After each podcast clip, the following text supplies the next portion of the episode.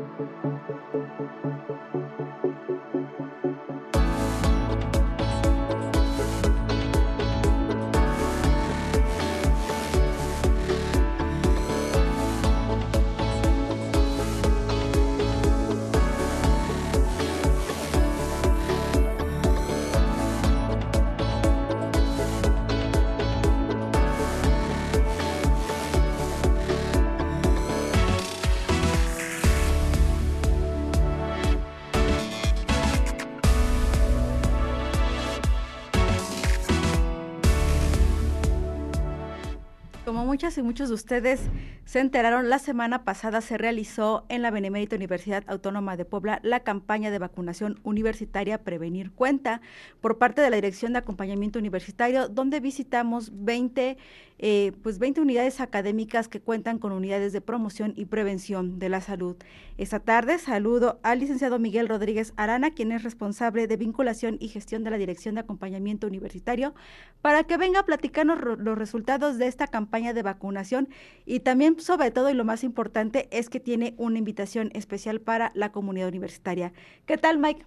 Muy buenas tardes. Hola Carlita, ¿cómo estás? Un gusto, como siempre, estar en tu programa Quien Conéctate y efectivamente muy contento y agradecido con toda la comunidad universitaria por los resultados de esta primer campaña de vacunación universitaria, Prevenir Cuenta. Realmente no esperábamos eh, el impacto que tuvo dentro de la universidad, una campaña sin precedente y que se realizó con toda la organización posible para poder llevar a cabo esta, eh, esta aplicación de vacunas de, eh, a, nivel, a nivel masivo, ¿no? Contamos en esa, en esa semana, se realizó del 7 al 10 de febrero en 20 unidades de promoción y Prevención de la Salud de la DAO, se aplicaron cuatro vacunas, principalmente tétanos, influenza, doble viral y hepatitis B siendo obviamente la más, la más solicitada, la de influenza.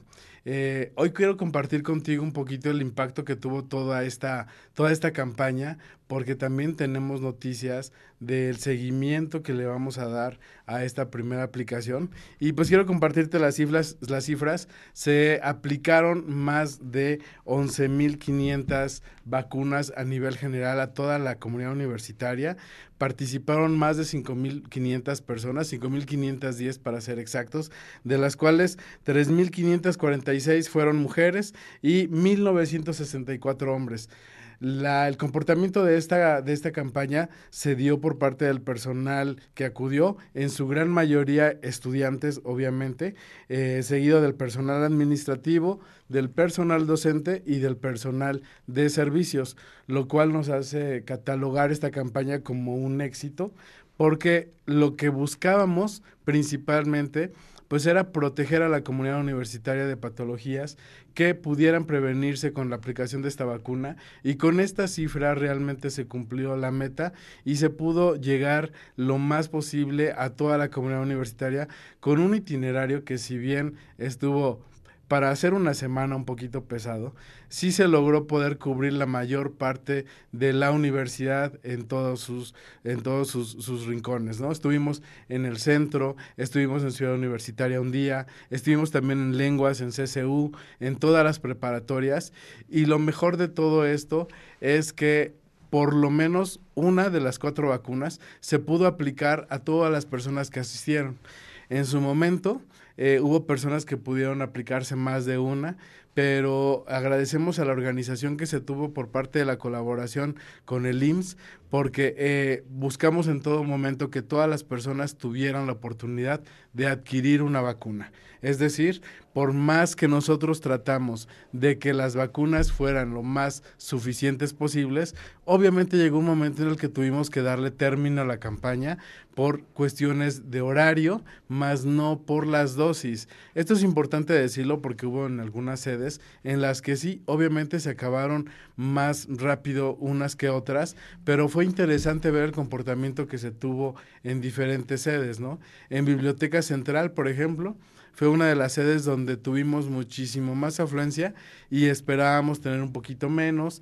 Eh, hubo facultades en las que se acabó más rápido hepatitis que, que, las demás. Entonces, debido a este comportamiento, eh, quiero agradecerle a todas las personas que participaron porque realmente era un, un acto, fue una actividad sin precedente en la que desconocíamos cómo se iba a comportar de repente todo este, este, esta actividad. Pero te repito, lo podemos considerar como un éxito y gracias a toda la colaboración del personal de la Dirección de Acompañamiento Universitario, a nuestra directora, la maestra Nadia Caterina Huerta Jiménez y por supuesto a la autorización de nuestra rectora, la doctora Lilia Cedillo, pues se pudo dar esta primer campaña de vacunación masiva universitaria con excelentes resultados. Así es, Mike, sobre todo porque pues se atendió una necesidad, porque ya nos explicabas los diferentes puntos que atendimos y de aquellas, este, hasta de complejos regionales, por ejemplo, o el área de la salud, que en esta primera campaña no se contempló, pues nos consta que la gente de, de, estas zonas se acercaron precisamente a cualquiera de los puntos de vacunación porque pues tenían esta necesidad. Entonces, nos queda claro también que a la comunidad universitaria pues le preocupa el cuidado de su salud y de ahí también que vinieran a atenderse con el tema de las vacunas y como bien decías, pues había personas que no solamente se aplicaban una, sino se aplicaban dos o tres este, vacunas. Así es, fue muy importante contar con diferentes sedes porque una de las gran ventajas que tenemos en la universidad es que tenemos las instalaciones adecuadas para poder realizar este tipo de campañas masivas y de, y de esta manera no eh, agrupar en una sola sede un, número de personas, eh, vaya, significativo. Recordemos que todavía estamos en, en, en, estos rezagos de la pandemia y debemos de tener, seguir teniendo todos los cuidados con el uso de cubrebocas, con no agruparnos de manera masiva en lugares y el tener 20 unidades de promoción y prevención de la salud que son dirigidas por la Dirección de Acompañamiento Universitario nos permitió tener esta organización. De, te repito, yo quiero agradecer nuevamente a todo el personal de la DAO que de verdad nos dividimos para que pudiéramos tener organización en todos. Te tocó también participar, Carlita, por ahí estuviste en alguno. Y creo que de eso se trata. Cuando conjuntamos esfuerzos realmente por un mismo objetivo, creo que te sabe mucho mejor el resultado, ¿no? Por eso estamos muy contentos y por eso venimos a, a comunicar hoy que hay una segunda etapa de esta, de esta campaña de vacunación que está programada como parte del refuerzo de la vacuna de hepatitis B. Recordemos que por la, por la eh, por la naturaleza de esta, de esta vacuna, se tiene que aplicar un refuerzo al mes. Entonces, este refuerzo se estaría cumpliendo en el próximo, el próximo mes de marzo y pues ya tenemos fecha y la venimos a anunciar el día de hoy. Adelante, Mike. Así es, entonces estaremos del 17 al del 17 al 20 de marzo en las diferentes sedes estaremos avisando en cuáles, porque como vamos sobre un refuerzo nada más que es ahora hepatitis B, estaremos avisando en cuál de las sedes estaremos presentes. Esto es muy importante. No estaremos en las 20 como en la etapa primera, porque ahorita solamente vamos a aplicar el refuerzo de hepatitis B, pero aún así trataremos de llenar todos esos espacios que eh, requiere que se trasladen de manera adecuada a las personas que de, por decir, de una facultad en donde se aplicó la vacuna en la ocasión pasada, tal vez no se va a aplicar, pero pueda acudir a la más cercana. Todo esto lo vamos a tener en consideración y vamos a estar anunciando con mucha antelación cuáles van a ser esas sedes en las que vamos a estar, los horarios y obviamente el requisito. Lo que sí les pedimos aquí es estar muy al pendiente a todas las personas que se aplicaron la vacuna de hepatitis B, que estén pendientes porque este refuerzo es muy importante que se lo apliquen para tener la efectividad de esta vacuna. Pues ahí está una excelente noticia, un gran esfuerzo que se está haciendo desde la Dirección de Acompañamiento Universitario bajo el liderazgo de la maestra Nadia Caterina Huerta Jiménez y es una muy buena noticia, Mike. Les recordamos entonces que estén pendientes en, en todos los canales de comunicación e información que tenemos en DAO, redes sociales, página, para que conozcan las fechas, los horarios y los y las sedes. Muchísimas gracias, Mike. Siempre es un gusto estar aquí y pues no se pierdan toda la programación que en la DAU estamos llevando a cabo. Muchísimas gracias, Carlita. Muchísimas gracias a Miguel Rodríguez Arana, responsable de vinculación y gestión de la Dirección de Acompañamiento Universitario. Vamos a escuchar este puente musical, un poquito de jazz y en breve volvemos.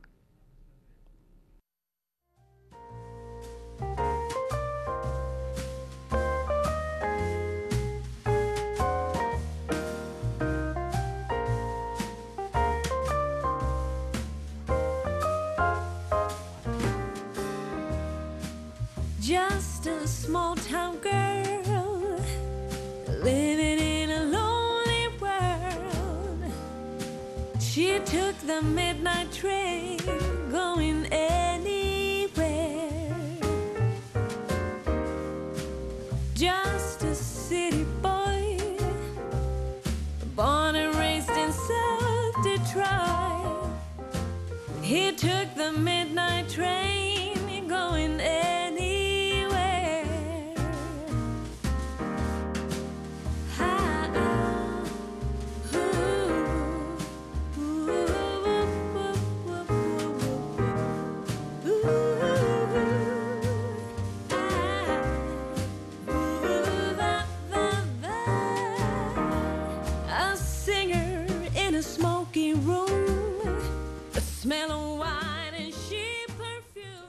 Después de la pandemia, regresamos a las actividades presenciales y las jornadas de acompañamiento universitario son de estas actividades que han regresado. Saludo esta tarde a la licenciada Selene Amelia Rodríguez Díaz, quien es coordinadora de promoción y prevención de la salud de la Dirección de Acompañamiento Universitario, porque viene a platicarnos precisamente de las jornadas de acompañamiento universitario. ¿Qué tal, Sele? Muy buenas tardes. Hola, buenas tardes, Carla, ¿cómo estás? Muy bien, Sale, muchísimas gracias Qué por bueno. aceptar la invitación.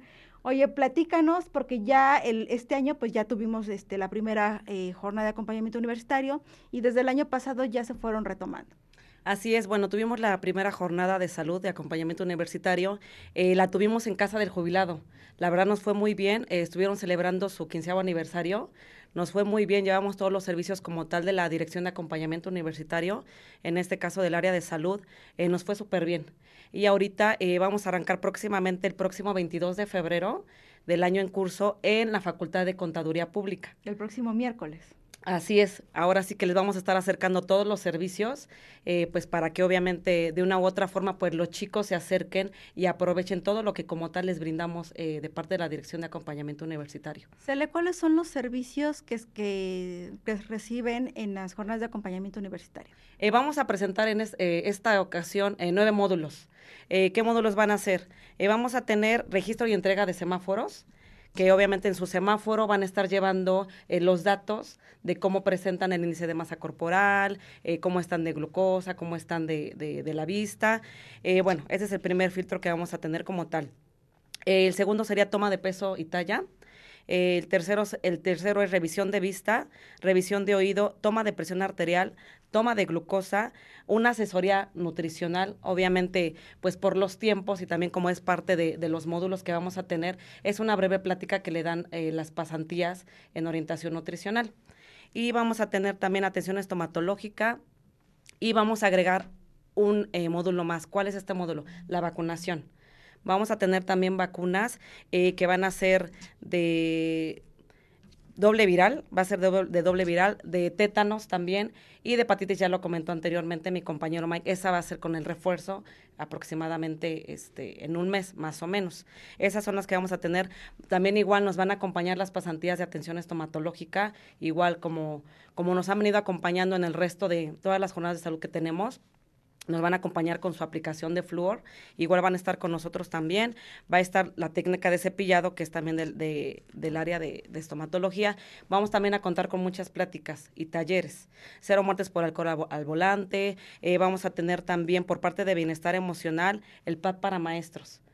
¿Qué es el PAP? Que son los primeros auxilios psicológicos, pero ya en este, en este caso se lo vamos a dar a la población pues de los docentes y también vamos a tener por parte de igualdad e inclusión eh, mi cuerpo, mi consentimiento. La verdad estamos muy contentos, hemos tenido muchos eventos, este, pues trabajando arduamente, ¿no? Y es muy, muy favorable para nosotros poderle acercar los servicios como tal, pues a la comunidad universitaria. Y en este caso, pues sí los esperamos también, eh, pues el 22 de febrero en la Facultad de Contaduría Pública. Pues, eh, Selene, qué bueno que han ido ya retomándose las jornadas porque bueno, ya se venían eh, realizando, se tuvieron que suspender por las circunstancias que ya conocemos y bueno, poco a poco se va retomando y como dices, trabajo colaborativo que se Así hace con el Instituto Mexicano del Seguro Social con el tema de la vacunación, también con el tema de la Facultad de Estomatología que también se suma con esta atención eh, den- dental. Sí.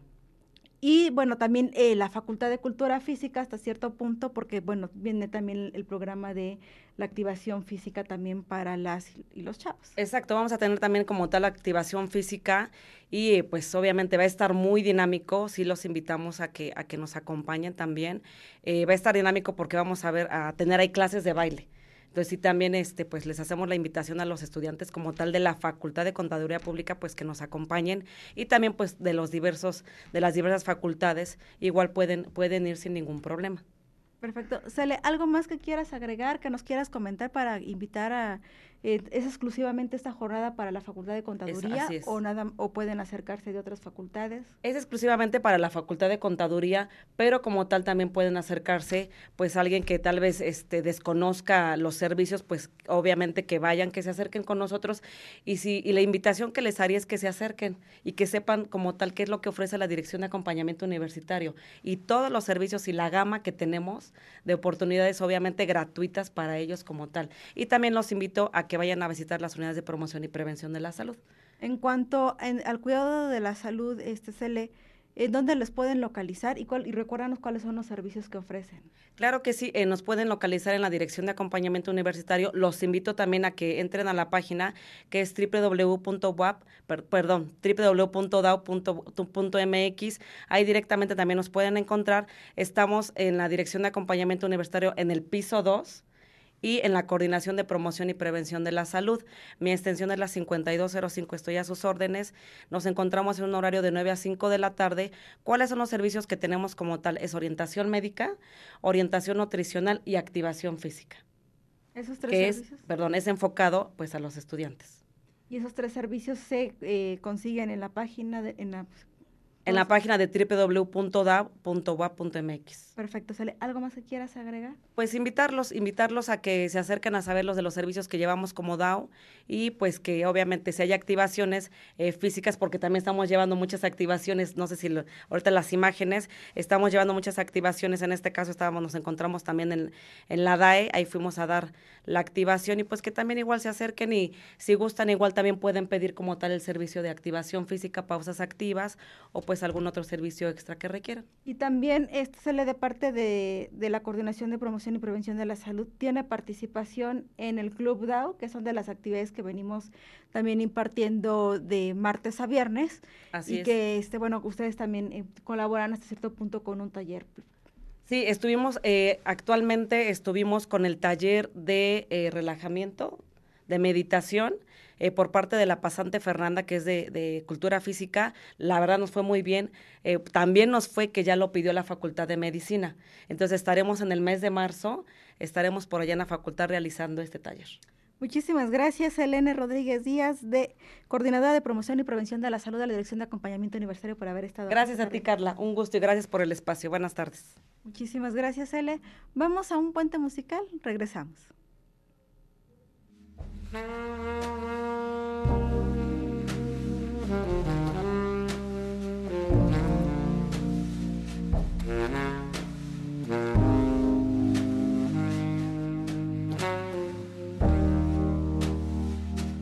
never meant to cause you any sorrow.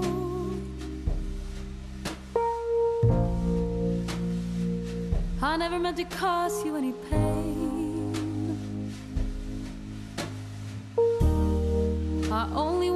on time to see you laugh.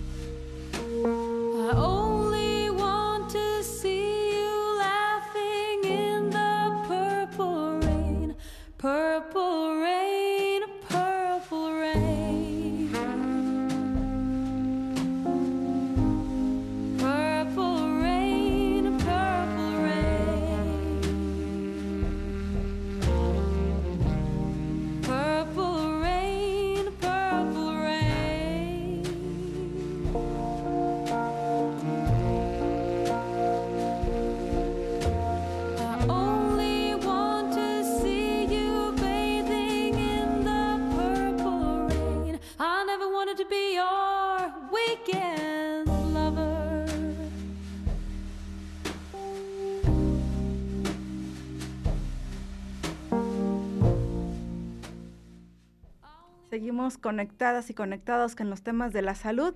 Y bueno, también antes de retirarse, la licenciada Selene nos comentaba que dentro de esta jornada de acompañamiento que se va a llevar a cabo la próxima semana en la Facultad de Contaduría Pública, también se van a estar eh, aplicando pruebas rápidas de detección oportuna de VIH. Entonces, a todos estos servicios que ya nos comentaba de las eh, orientación médica, de la orientación nutricional, activación física y de los talleres que se van a estar impartiendo también se suma esta, esta actividad de la detección oportuna de VIH.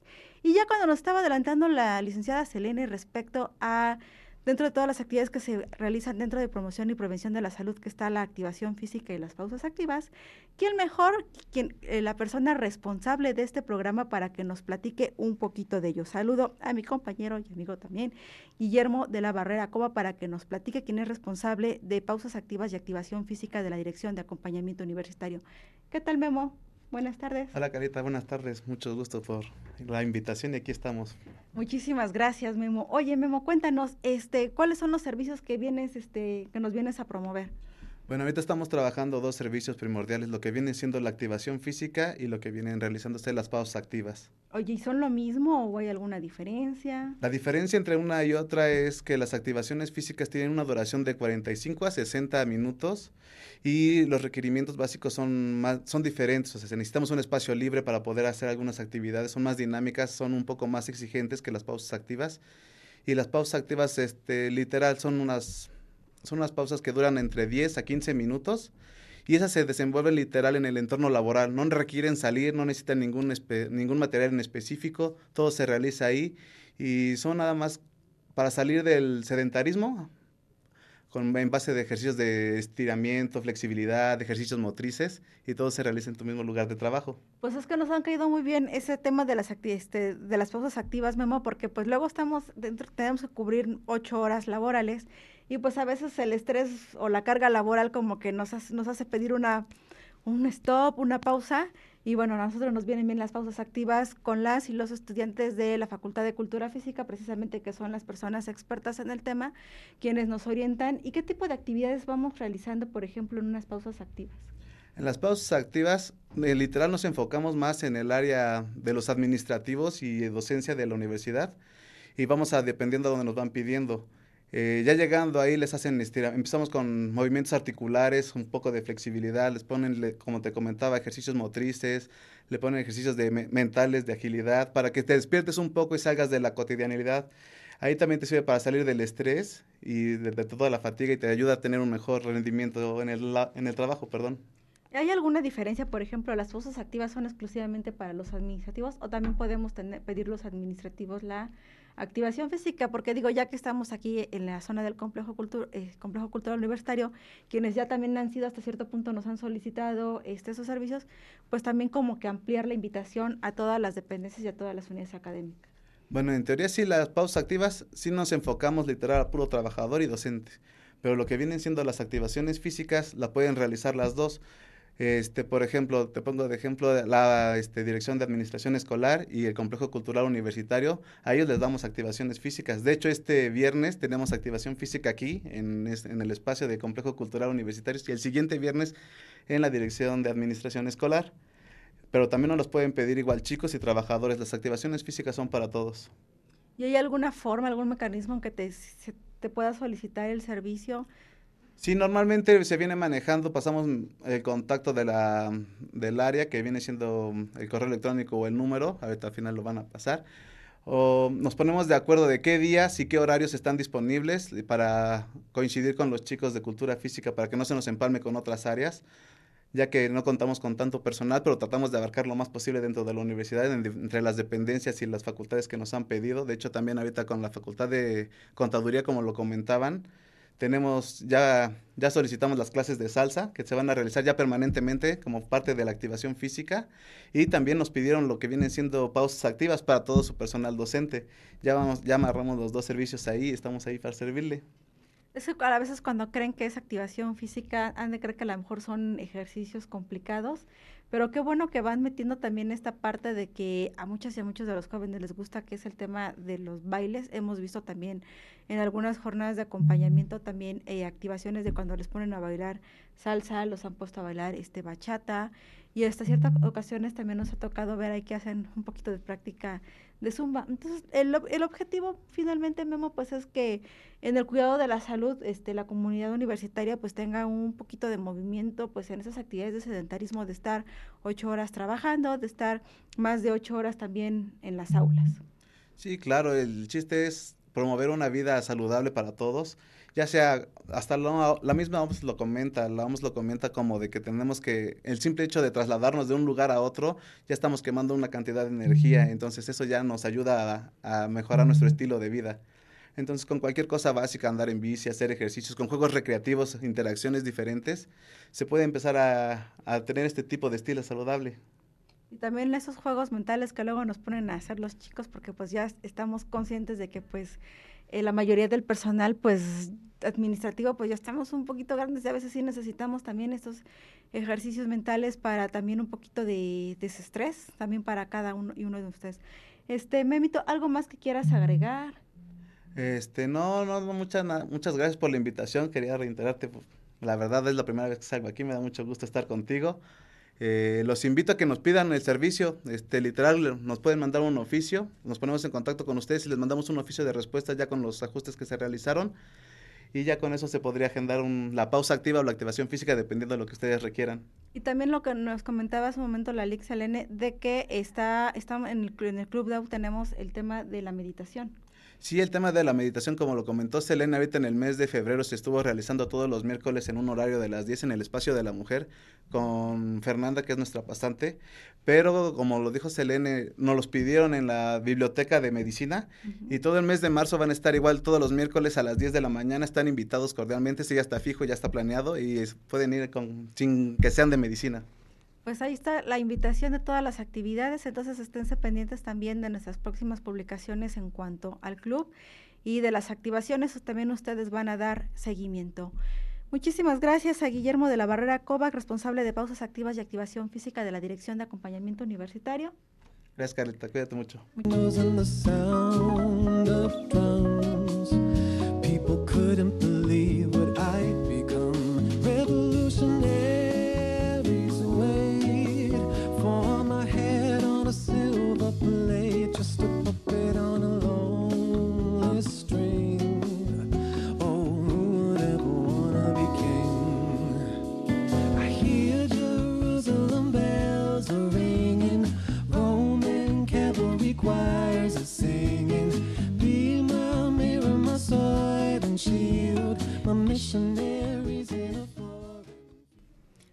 Muchísimas gracias por seguir en Conéctate y es tiempo de conectarnos con la cultura. ¿Cómo estás, Andrea Luna Aragón, promotora cultural de la Facultad de Ciencias de Comunicación? ¿Cómo estás? Hola Carla, muy muy bien, muy contenta estoy aquí. Ay, perdón. Ah, ¿verdad? ¿Cómo estás, Andy? Platícanos. Muy bien, muy bien, estamos muy contentos porque el día de ayer la licenciatura de fisioterapia nos invitó a participar a su evento Amor entre Profesiones. Aquí hicimos una presentación, varios de mis compañeros promotores estuvieron ahí, deleitándonos con el canto, con la danza, con... Una compañera también estuvo, les comentaba, eh, cantando, era folclore mexicano, bailando. Eh, igual, por último, tuvimos a una compañera, Fernanda. Eh, los tres cumplieron con su misión, que fue expandir los horizontes de nuestro público, fomentar la lectura y seguir recordando estas bellas artes y melodías. Pues qué bueno. ¿Qué más tienes para hoy? Pues el día de hoy vamos a hablar con una eh, invitada súper especial, mi compañera Admin Saraí. Ella es estudiante de biología. Hola Admin, ¿cómo estás? Hola Andrea, buenas tardes. Muy bien. Buenas tardes. ¿Qué tal? Admin Saraí Coca Mitra, promotora cultural de la Facultad de Ciencias Ciencias Biológicas. Bienvenida, conéctate. Muchas gracias, buena tarde. Háblanos acerca de ti y de las actividades que realizas. Claro, bueno, como ya dijeron, soy estudiante de la Facultad de Ciencias Biológicas y soy miembro de la Asociación Mexicana de Biodivulgadores. Participo en el equipo de los promotores culturales de la Dirección de Acompañamiento Universitario. Platícanos acerca de tu cápsula. ¿Cuál es el tema del que nos vas a hablar el día de hoy? Bueno, sí, la cápsula de hoy eh, pertenece al eje académico y de divulgación científica. Esta se trata sobre el Día de la Niña y la Mujer en la Ciencia, que se conmemoró el 11 de febrero. Este día lo establecieron la UNESCO y la ONU para poder promover la participación de las mujeres y las niñas en cualquier área de la ciencia. Como estudiante de, eh, de una ciencia, ¿por qué es importante que las mujeres nos comencemos a involucrar en este tema de la ciencia? Eh, Principalmente pues para representar al género y además creo que hay una una, un- una esencia femenina dentro de la, dentro de la ciencia que, que aporta muchísimo. ¿Tú piensas que por el género aún existan limitaciones al día de hoy? A mi parecer sí, hay- de hecho hay una investigación de la ONU que se realizó en 14 países. Esta demostró que las mujeres sí estamos en un porcentaje más abajito que los hombres de acuerdo a temas de concluir una, una licenciatura, una maestría y un doctorado. Entonces, pues a mi parecer es que sí, pero en mis en mi experiencia puedo decir que en la facultad se vive de una manera muy equitativa todo, en los laboratorios, en los salones, pues en su mayoría están eh, pues compuestos por mujeres y hay mujeres doctoras que son eminencias en su área, pues instruyendo a las nuevas generaciones y espero que esto sea pues un aliciente para que después las, las limitantes de género pues no sean una, Que ya no un existan. problema y no existan, sí, claro. no Definitivamente. Oye, ¿tú qué, opina, te- ¿tú qué opinas acerca del cambio de mentalidad que se tiene que generar en estas nuevas generaciones? Pues yo creo que lo primero que se tendría que hacer sería romper con, con, la, con los prejuicios, con los roles que se le imponen a las mujeres sobre sus, sus capacidades, sus, sus, sus condiciones. Entonces yo creo que sería eso, romper, romper los prejuicios y más adelante pues apoyar a las mujeres, darles las herramientas a las niñas para que puedan cumplir sus sueños y realizarse como futuras científicas. Pues invitamos a quienes nos están sintonizando a ver la cápsula que nos preparó Admin. Hola, mi nombre es Aray Mitre y soy promotora cultural. Estoy en la Facultad de Ciencias Biológicas para grabar una cápsula para conmemorar el Día de la Mujer y la Niña en la Ciencia. Este es un proyecto en conjunto con la Dirección de Acompañamiento Universitario y Conéctate con la Cultura. Acompáñenme. ¿Por qué se dedica a la ciencia? Bueno, creo que eh, mi deseo de hacer ciencia surge desde muy chica. En realidad siempre sentí atracción por cuestiones artísticas, como la danza, la música. Y creo que, pues creo que todo biólogo, todo científico desarrolla algo en artes. En ese sentido, cuando tuve que elegir qué estudiar, pues me decidí por la biología. De niña me inscribieron a un curso de biología de niños que era dirigido por una bióloga y creo que fue una, una época muy bonita porque conocí muchos lugares a los que viajamos, nos llevaron al Jardín Etnobotánica de la UNAM y creo que eso fue pues medular en mi toma de decisiones. Entonces cambié un poco las artes por la ciencia, que creo que están conectadas al fin, porque lo que hacemos es crear, ajá, lo que hacemos es explorar lo que hacemos es siempre estarnos preguntando acerca de los fenómenos e ideando eh, cómo responder eso, a esos fenómenos, ¿no? Y eso tiene que ver o tiene, implica mucho creatividad. ¿Qué mensaje le daría a las niñas que se quieren dedicar a la ciencia? Pues yo les diría que si tienen deseos de hacer ciencia, nunca, nunca lo dejen por eh, cuestiones en donde te digan que no puedes. En realidad creo que todo ser humano es capaz de desarrollarse dentro de la ciencia. Lo único es que deben de estar seguros y debe gustarles. Se deben hacerlo porque les apasiona, porque todos los días se van a levantar y se van a dedicar a eso, a generar conocimiento. En ese sentido, pues generar conocimiento en el área biológica. Entonces, las niñas lo que tienen que hacer es que si les gusta la ciencia, lo tienen que hacer. Si te gusta jugar con las herramientas, juega con las herramientas. Que si a pesar de eso hay quienes te compran la muñeca o te compran la cocina, siempre va a haber alguien que, que vea en ti esa capacidad y sobre todo tú creerte que tú puedes hacerlo. O sea, las niñas lo que necesitan es que cambiemos un poco la mentalidad y apoyarlas en el sentido de generarles la creatividad. Yo creo que como papás somos muy responsables de llevar a nuestras hijas a que, a que ellas también exploren, al igual que nuestros niños. Ellas también tienen que explorar, jugar con herramientas, este, involucrarse en aspectos o talleres de robótica, este, darse cuenta que tienen mucha capacidad, que, que pueden llegar más allá de, de simplemente jugar el rol tradicional. ¿Qué palabras le diría a su yo de niña?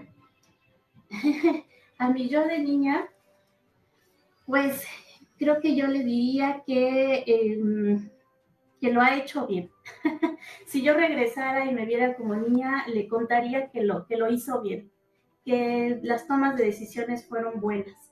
La vida se trata de toma de decisiones, creo yo. Tú generalmente tienes una, dos, tres opciones. Incluso, por ejemplo, para elegir carrera, ¿no? Yo decía, ah, pues idiomas, ah, pues artes, ah, pues biología, ah, ¿qué será? Ciencias químicas. Y el mundo es, uno, es elegir opciones. A veces nos equivocamos y podemos corregir. A veces acertamos y cuando acertamos creo que es una gran felicidad porque todos los días te dedicas a lo que te gusta, todos los días te levantas entusiasmada con tus pros, con tus este, contras, con tus problemáticas, pero cuando estás involucrada en algo que te gusta, entonces lo estás haciendo bien y lo hiciste bien. ¿Por qué te dedicas a la ciencia? Eh, bueno, desde pequeña mm, siempre me gustó muchísimo observar la naturaleza y tratar de entender el comportamiento de diferentes formas de vida, desde cosas muy pequeñas que podemos ver con un microscopio hasta animales grandes como mamíferos y etcétera. Siempre me gustó muchísimo la naturaleza. ¿Qué mensaje le darías a las niñas que se quieren dedicar a la ciencia? Mm, Pues principalmente que lean, porque creo que hoy en día eh, la mayoría solamente está pendiente del celular, vemos TikToks y bueno, de repente está padre, pero siempre está eh, mejor eh, leer, cuestionarnos todo lo que, lo que vemos, observar la naturaleza, entender por qué, por qué pasan tantos eventos en la naturaleza, por qué ya no hay hormigas, por qué, este, no sé, los ecosistemas cada vez se reducen más, etcétera. Entonces, lo que les diría es que observen la naturaleza, que se sigan asombrando con todo lo que, lo que perciben y que lean muchísimo. ¿Qué palabras le dirías a Andrea Niña? Ah, pues mm, que no se rinda, que siga soñando, que siga observando la naturaleza, mm, disfrutando de ella, o sea, aunque muchas personas digan así como que pierdes el tiempo eh, investigando la naturaleza o que ya se conocen muchas cosas, no es cierto, o sea, hay muchísimo, muchísimo por investigar y la naturaleza, entender a la naturaleza, pues es el camino para ayudar a los seres humanos en el futuro y ahora, este, para mantenernos pues mm, de alguna forma contentos porque cuidamos, al cuidar al ecosistema, pues cuidamos a, a todos. Entonces, pues eso te digo. ¿Por qué decidiste dedicarte a la ciencia? Pues más que nada desde niña siempre tuve como esa curiosidad de pues, saber todo lo que nos rodeaba, ¿no? Entonces para mí era como eh, descubrir algo, era para mí algo nuevo. Entonces eh, empecé a experimentar y pues la ciencia se trata de eso, de hacer experimentación, de trabajar, de observar y por ello decidí acercarme y también más que nada pues como una motivación para mí, ya que en, el lugar donde vivo la ciencia es mu- algo que está muy lejano a nuestra comunidad. ¿Qué le dirías a las niñas que se quieren dedicar a la ciencia? Pues les diría que siempre encuentren oportunidades, siempre que sean curiosas, que siempre se motiven con todo, que, que sueñen en grande y que nadie les pare ese sueño de, de querer ser ustedes alguien, pues no sé, científicas.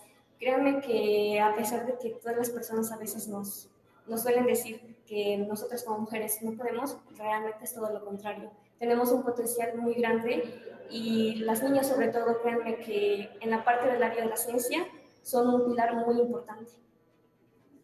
¿Qué le dirías a tu yo de niña? Pues yo le diría a Venera de niña que lo ha hecho muy bien, que actualmente en donde se encuentra, pues se- se- que se sienta tranquila, porque a pesar de que nunca se imaginó, o me imaginé más bien haberme verme visto a mí como soy actualmente, pues es algo grandioso y que siga soñando y que siga creyendo en sí misma. ¿Por qué se dedica a la ciencia? Me dedico a la ciencia básicamente por el gusto que tengo hacia la parte de marina. Me encantan las ciencias marinas y desde muy pequeñita, desde los ocho años, quise ser bióloga marina, entonces lo logré. ¿Qué le diría a las niñas que se quieren dedicar a la ciencia? Lo que yo les compartiría a las niñas que se quieren dedicar a la ciencia es que tengan un poquito de paciencia y mucha pasión. Haciendo las cosas con pasión, se van, bueno, las cosas van a salir mucho mejor y que encuentren aquel trabajo que realmente les, les emociona y les gusta mucho. ¿Qué le diría a su yo de pequeña? A mi yo de pequeña le diría que consiguió sus metas, aunque le decían que no iba a poder lograr, que no iba a poder ser una bióloga marina. Entonces le diría que al final lo logró. Un poquito de trabajo, tardó un poquito en, en lograrlo, pero al final de cuentas lo consiguió. ¿Por qué se dedica a la ciencia? Es un gusto que tuve desde la secundaria, desde experimentar, hacer experimentos, me gustaba mucho la química. Entonces tuve maestros de biología que me incitaron a, a- al gusto por la biología, por la vida y por todo lo que tiene que ver con la química. ¿Qué mensaje le daría a las niñas que se quieren dedicar a la ciencia? que tengan paciencia, que tengan mucha paciencia, es una carrera larga, eh, necesitas tener especialidad, mucha constancia, dedicación, que tengan un objetivo claro, una meta de vida y un objetivo de vida, porque no es una carrera en la que terminas la licenciatura y luego lo comienzas a trabajar, ¿no?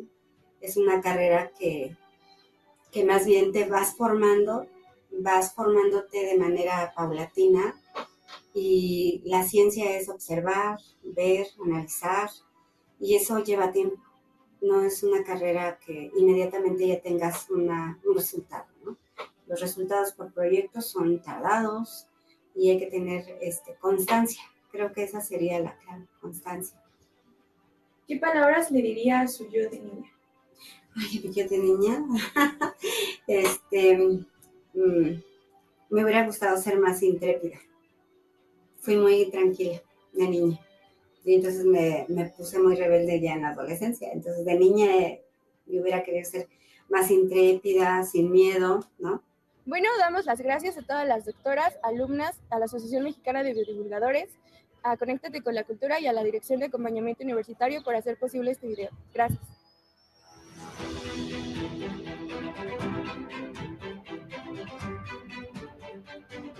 Yasmin, por esta increíble cápsula. Muchísimas gracias a todas las que participaron Hola, en mi ella. nombre y es ahora en la sección de proyectos cultural. académicos contamos con la presencia de Celeste Mical. Hola, Mical.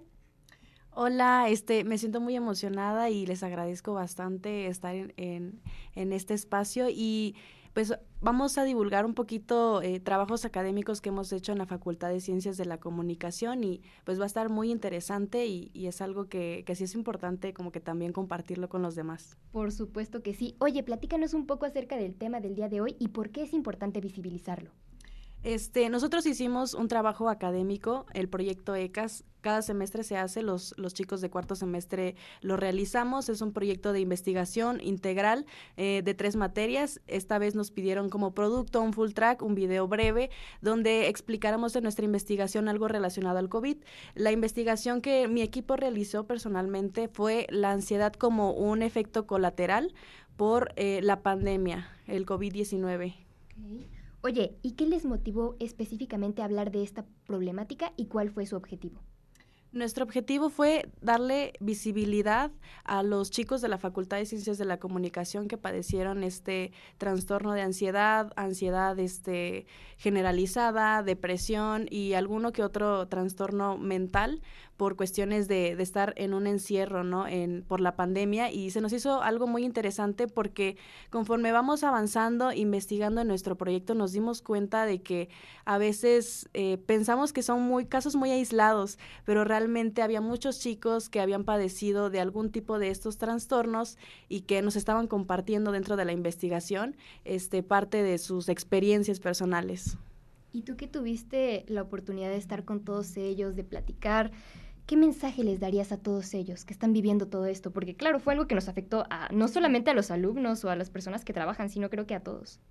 Sí, les daría como mensaje que, que no están solos y creo que alguno de los entrevistados nos dio este consejo para los demás que pues están este, en este proceso, eh, que no están solos, que busquen ayuda profesional, que se acerquen a alguien precisamente de confianza, ¿no? Tal vez eh, te da como esta pena de es que no sé en dónde buscar, a dónde dirigirme, pero también este, acércate a alguien que te dé mucha confianza y que te ayude a acompañarte en este proceso. Puede ser un amigo, puede ser un familiar, eh, algún profesor, a, algún adulto de confianza o alguien que con, con quien tengas esta conexión y puedas acercarte y no sentirte solo, sino sentirte acompañado y conocer también eh, que cualquier persona puede padecerlo y no pasa nada si tú llegas a, a tener alguno de estos síntomas, ¿no?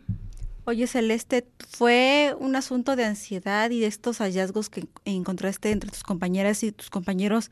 ¿Te sentiste identificada en algún momento con ellas o con ellos por estas mismas circunstancias?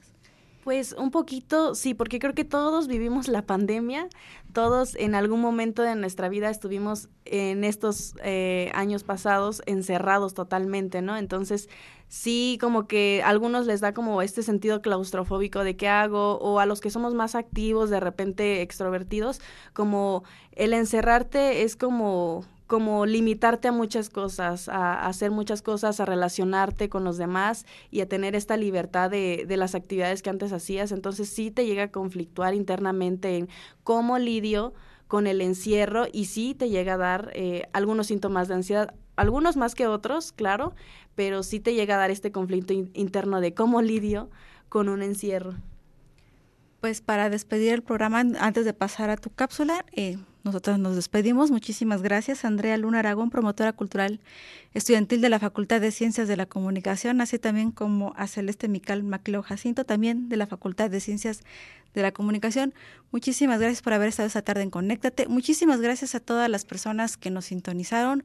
Muchísimas gracias a mi compañera y amiga Carlita Herrera en la producción, a todo el equipo de Radio y TV WAP, a nombre de la maestra Nadia Caterina Huerta Jiménez. Agradecemos y les dejamos con la cápsula de Celeste.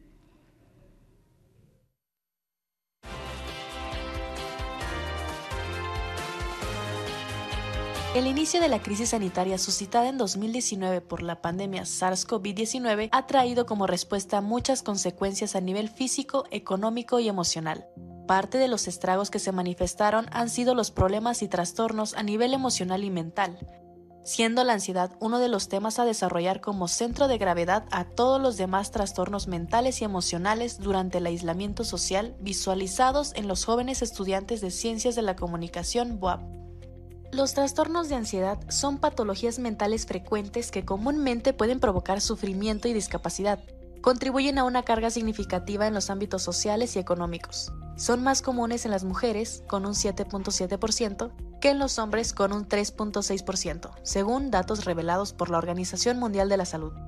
La ansiedad es una reacción emocional normal ante situaciones amenazantes para el individuo. Ante una situación como fue la pandemia, son completamente normales. cuando hay, por ejemplo, una situación de crisis, ¿no? Y lo que hubo aquí fue una sensación de pérdida de control, fue un cambio muy grande de un momento a otro. Y eso puede generar diversas reacciones, como pueden estar relacionadas con estrés agudo, con rasgos de ansiedad y de depresión. Sin embargo, cuando estas reacciones se vuelven cotidianas y perturbadoras, se deben de evaluar para identificar su connotación de ansiedad patológica. Ya la ansiedad la van a, clasificar o diagnosticar pues, precisamente eh, en los manuales como el CIE, que es el manual europeo, o el DSM, que es el manual americano. Y a partir de eso se diagnostica. La Organización Panamericana de la Salud junto con la Organización Mundial de la Salud revela que los trastornos de ansiedad son el segundo trastorno mental más incapacitante en la mayoría de los países de la región de las Américas. Según fuentes primarias por parte de los estudiantes de la Facultad de Ciencias de la Comunicación, hay una prevalencia de síntomas de ansiedad presentada durante su aislamiento en casa desde el inicio del confinamiento. Es, hay múltiples formas. Una de ellas es sentir un nerviosismo excesivo a partir de eh, momentos que crees que van a, pasar mal. Tener una especie de flash forward en momentos específicos. eh, temblor en las manos, sudoración, eh, dolores de pecho, sentir una carga, estar sobrepensando eventos pasados de ese día y de días anteriores. Bueno, se me presenta más en la caída de- del cabello, en ansiedad por el comer y dejar de comer. Prefería saltarme las comidas principales, no como desayuno, comida y cena, y solo prefería comer, eh, no sé, frituras, chucherías, o simplemente dejar de- el cuidado de la comida. El agotamiento, o sea, me encerraba demasiado, no me levantaba de la cama, no hacía ejercicio, o el movimiento que hacía antes, antes de la pandemia, pues había decaído por completo. En relación con los trastornos de ansiedad, la Organización Mundial de la Salud informó que más de 260 millones de personas padecen un trastorno de ansiedad. Gran parte de los jóvenes de la Facultad de Ciencias de la Comunicación y otras facultades dentro de la comunidad BOAP se han visto afectados en sus actividades académicas y sociales por las limitaciones de la ansiedad presentadas en su día a día, teniendo como consecuencia nuevas modalidades híbridas y presenciales la timidez e introversión para relacionarse de nuevo socialmente, después de meses de aislamiento en donde solo las redes sociales y los medios académicos formales los conectaban a distancia.